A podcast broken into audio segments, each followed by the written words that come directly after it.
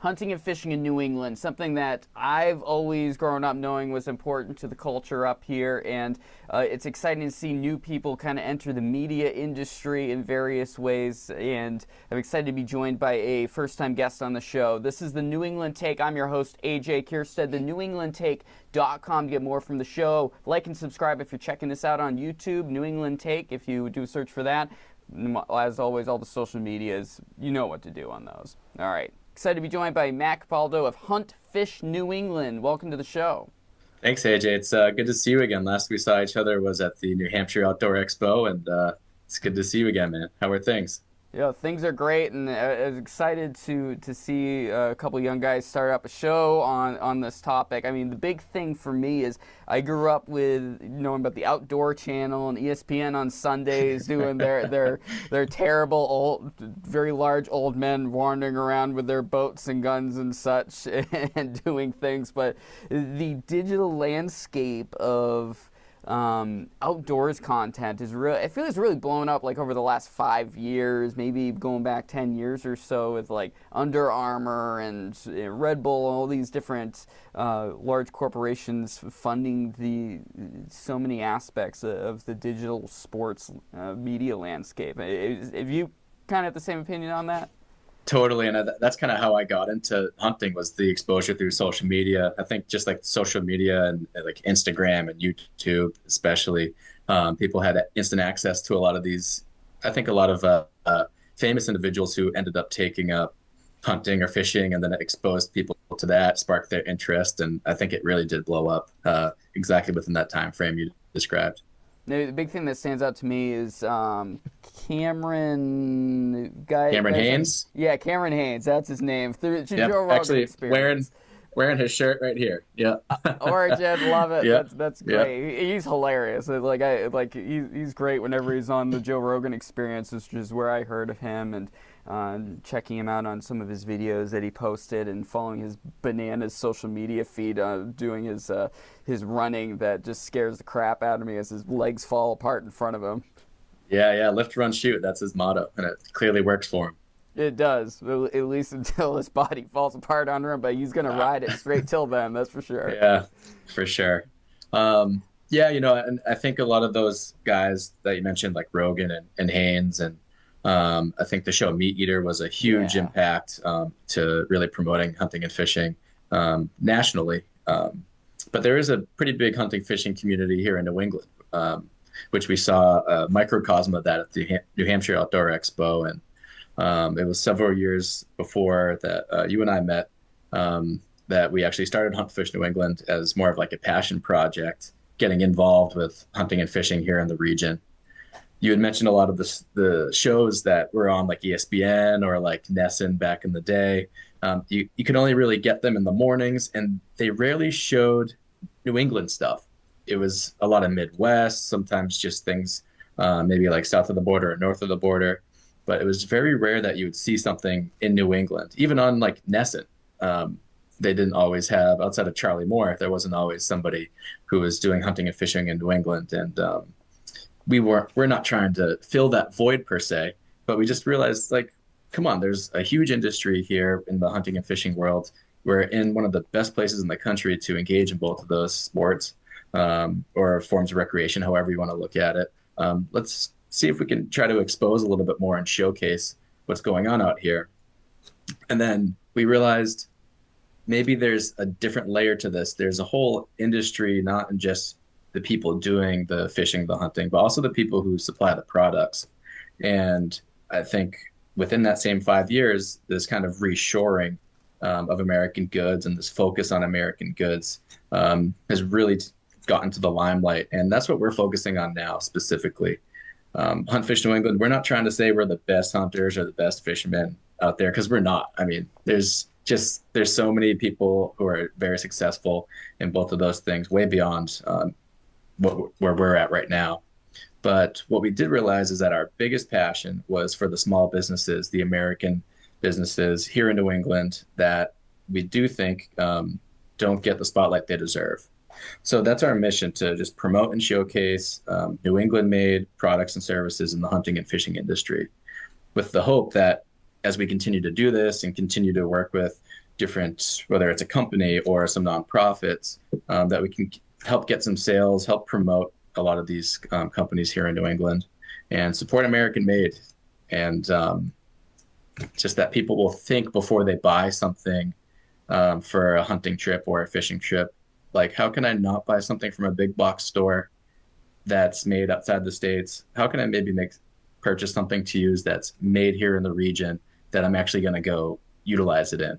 Um, you know, supporting our neighbors and supporting our community um, in so many different ways not not to harp on Joe Rogan uh, again for for another little aspect of this, but I think he summed it up well. Where basically uh, hunters are, are very close to teenage girls when it comes to clothes shopping, when it comes to, to the gear they have and all the I never heard him say that, but that's yeah, pretty true. He, he, did. He said that a long time ago. I'm like, oh yeah. god, yeah, it, it's totally that. Cause you, you got to get all the stuff that matches and go. go you got to get all the guns and such. Like there's there's a bit of gear envy. Like as a camera nut like I see that definitely in the hunting and fishing industry. It's I, I've had the chance through my day job to to go to a bunch of different expos the last few months since I started over there, and it's fascinating to see like the the these people you wouldn't expect to like be creating gear of, of, different kinds like whether it's bags whether it's it's not like it's not like guns and gun accessories or fishing rods like no it's like fishing lures and different bait sort of things on the fishing side of it. Um, special bags that are made from recycled materials i'm seeing quite a bit off and then ways to try these very hippie kind of ways of thinking about it that these these very hardline conservative style dudes are, are creating their own businesses with and it's, it's amazing to see. Yeah and i think there are like a lot of misconceptions um, about the hunting uh, community specifically. I think a lot of people kind of just kind of see hunters as like far right elmer fudd you know don't take my guns i'm gonna do what i want i'm gonna hunt where i want but it's the complete opposite of that um, hunters, in my opinion, are the whether you want to say conservationists or environmentalists. I think hunters are the most environmentally um, aware and conscious and supportive um, through conservation. Um, and there, in doing that, a lot of the products being made, there is an environmental focus on it, right? Um, there are some companies that will only buy material from the United States, right? Less of a carbon footprint. There's some companies who were who will only make their own components of their goods that then get um, manufactured and then distributed. So um, yeah, very very interesting that people are creating things from, like you mentioned, the smallest components to the biggest components that go into, um, you know, a hunting and fishing trip or just a day out there. And that doesn't even include like the services specifically, like yeah. guide services. That is actually some people's complete, you know, lifestyle. Yeah, we'll we'll dive into to guiding, which is which is which is big. I mean, it's it's huge to the tourism industry and such in all the states up here in New England. But continuing with gear a little bit longer. I mean, what what are some businesses that that maybe are relatively new that have really stood out to you, especially going to the Outdoor Expo and various other companies you've spoken to? Um, there's so many. Um, let's. I mean, right now turkey season is about to get started in New England, so I guess we can talk about some like companies related to that uh, season. Um, there is a very big company. So I flashed my shirt earlier. Origin. Um, Origin is a company based out of Maine. Um, you've probably heard of like Jocko Willink. If you know, um, Jocko is involved with um, Origin. Um, and what Origin does is, is they focus um, they make a lot of like jujitsu materials. Um, they do make um, everyday durable goods, but they also have a very stellar and unique uh, camo line. Um, so, in addition to picking up this Cameron Hanes shirt from Origin, um, I decided that I would be a hypocrite if I was wearing something made overseas trying to kill a turkey here in New England. So, this would just be an example of a base layer uh, that I bought from Origin. Um, so, I'm Origin camo is great. A lot of it's uh, wool based, keeps you warm in the spring. I bought this one specifically because in turkey hunting, turkey have, turkeys have incredible vision. Um, this hood also um, comes with the, you know, pre um, installed face covering too. So I can't remember the exact name for that piece, but um, yeah, that's something I'm really looking forward to, to using um, this spring. Actually, and just next week, uh, turkey season opens here in, in Mass. And there's a, another company out of uh, New England, sorry, out of Maine, um, Nor'easter Game Calls. Um, the, this is a three pack of uh, turkey calls that I picked up. Um, really looking forward to these. I was practicing. They just came in the mail for me today. I was just practicing before we went live. Um, so those are just a couple things that I am just really looking forward to using. Um, at the expo, we talked to um, another AJ, AJ Hunter. He um, owns Hunt Light, and he was one of the guys who's making um, bags. You know, he's really focused on efficiency and organization. Um, so I'm also looking forward to get one of his bags so I can, or one of his packs specifically, uh, to carry these uh, these goods in. So um, these are just the companies that stand out to me immediately, but there are just so many others. Um, what I really liked at the expo that we were at was um, um, so Dan Kenny is the individual who organizes um, the, a lot of these expos here in Mass, and he had guys um, from all over New England with different like soft plastic baits for bass fishing. Because um, right after turkey season, the bat well the bass are turned on now, but bass fishing is really big here in New England. Um, so we had companies like Fresh Baits. Um, they're out of Worcester, Mass. They have some very unique patterns. Crazy Hick Bait Company out of New Hampshire I was pro staff um, with them when I was doing more tournament angling. They just have incredible stuff, and it's all geared to New England.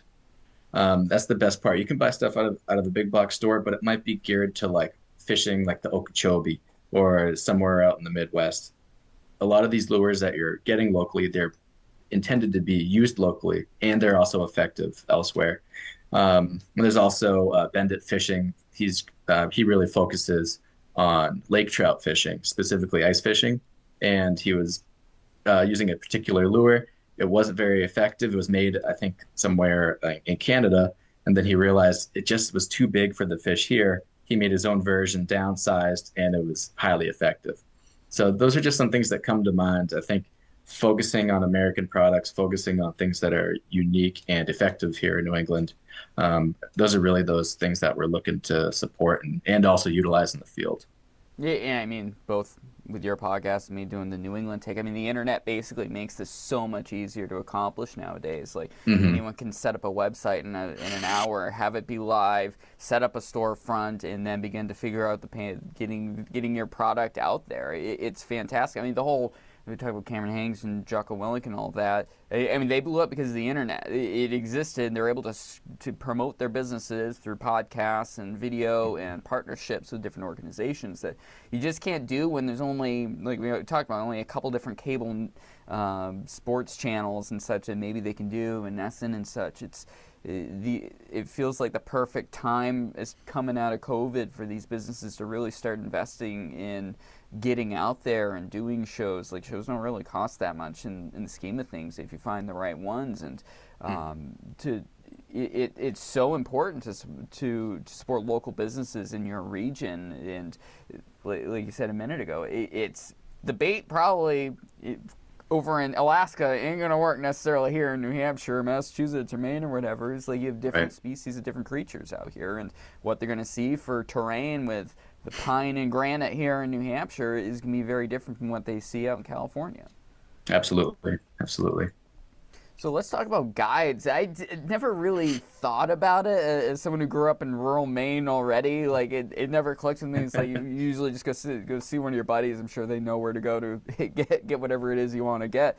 Um, right. But for people that want to maybe didn't grow up in that this sort of atmosphere, it, it's a fantastic way to kind of explore a new area and maybe get into this this very um, this this sports, these different sports that people you maybe are beginning to consider a lot more again, especially when we talk about people are sick of being at home all the time. They want to get out there. They want to see some damn sun, and they want to get it, get take in uh, the world around them in ways that maybe they didn't consider. Yeah, um, I'm like what you would consider like an adult onset hunter, right? Um, so guides are extremely important for someone like me who doesn't have too much mentorship or you know support in terms of like having somebody go out into the field with me and you know teach me this teach me that and help me become effective it's kind of a lot of trial and error and a lot of upfront research and then trial and error.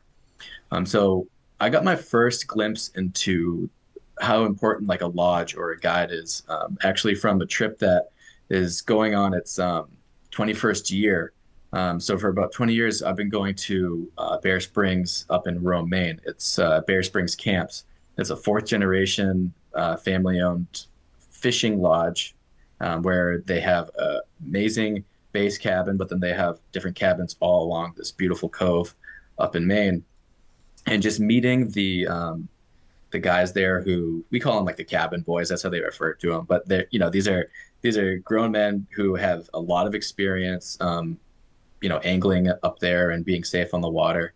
And you know they're up there, they're fueling our boats, they're bringing us um, firewood, they're bailing our boats on on certain days. They're helping us when we're just fumbling um, all around the dock. And talking to these guys, there's this one guy particularly up there, Jeff. Talking with Jeff, it's like Jeff, what's biting? And he knows right away. He's like, this is what's biting. This is what you should do on this wind. This is where you should go.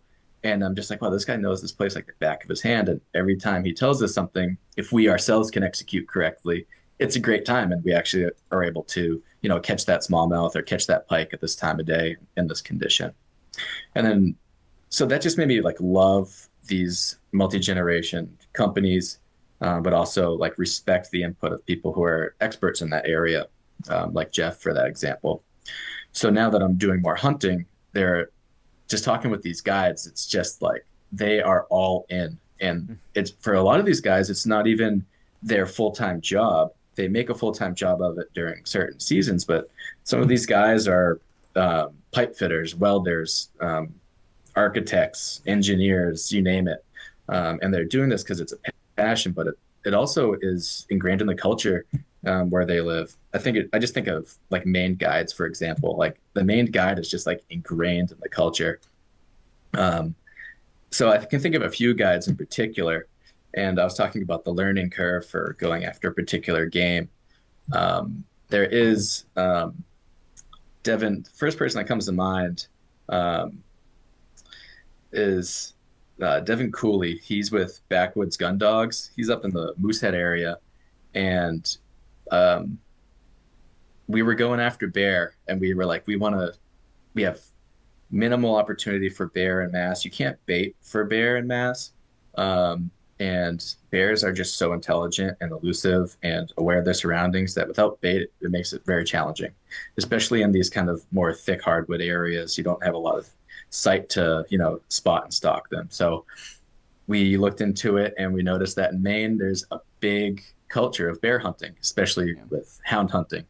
Um, and just seeing that in itself and seeing the hounds work um, with Devin, and he just had it dialed in.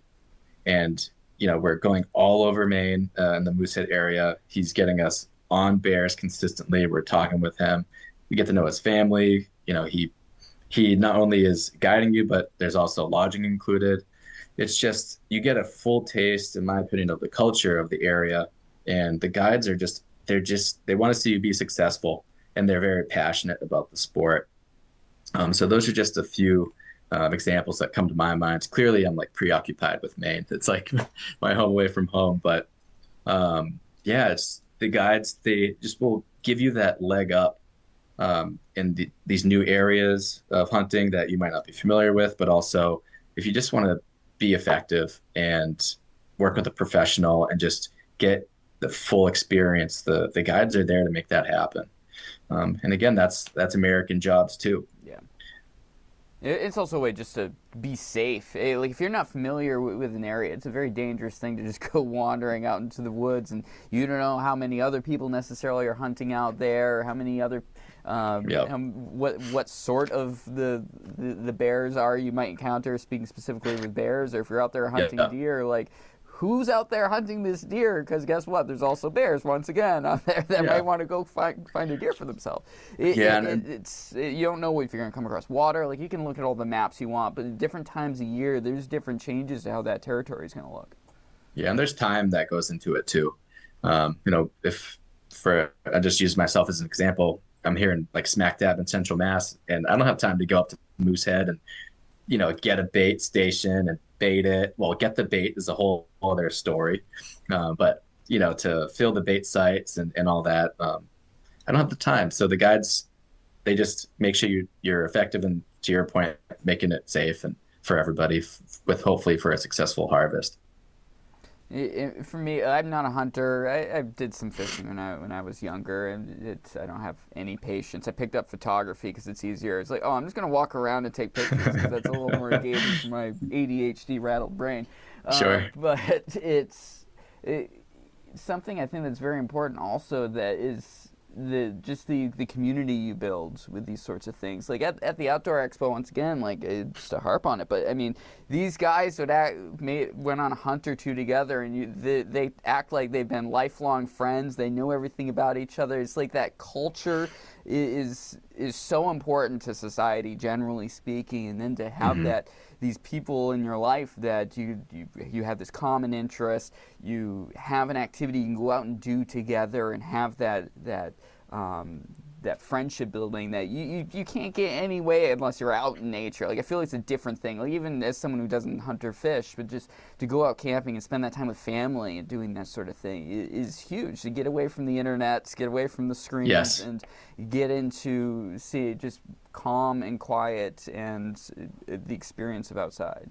Yeah, there is um, some people who maybe don't fish or hunt might um, might not understand, and this might sound kind of hippy dippy in itself um, but I think there is like a spiritual component to being outdoors and especially um, hunting and fishing and how somebody might question how is ending uh, an animal's life, uh, you know, a spiritual thing or how is there anything good that comes out of that? It's kind of something you don't know until you actually do it.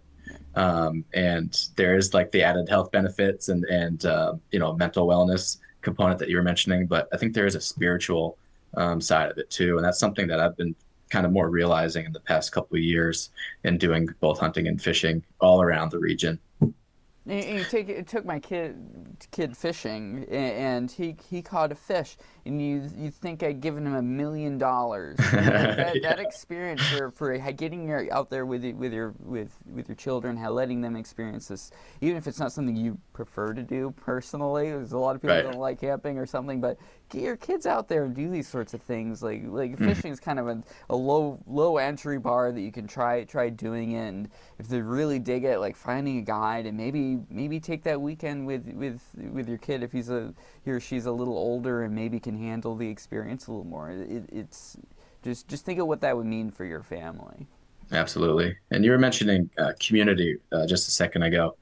This is probably the most like welcoming and supportive community I've ever been a part of. Um, I work in healthcare. Um, I've played sports my whole life, several various sports. Um, I've worked in academia. Out of all of those, just as an example, I think this hunting fishing outdoor industry is like the most welcoming community and respectful community um, that I've personally been involved with. Nothing against my coworkers, nothing like that, but um, this is just everyone's. There's a lot of mutual respect um, a shared mission and vision and goal, and people just want to see each other do well. Are there maybe a couple bad eggs?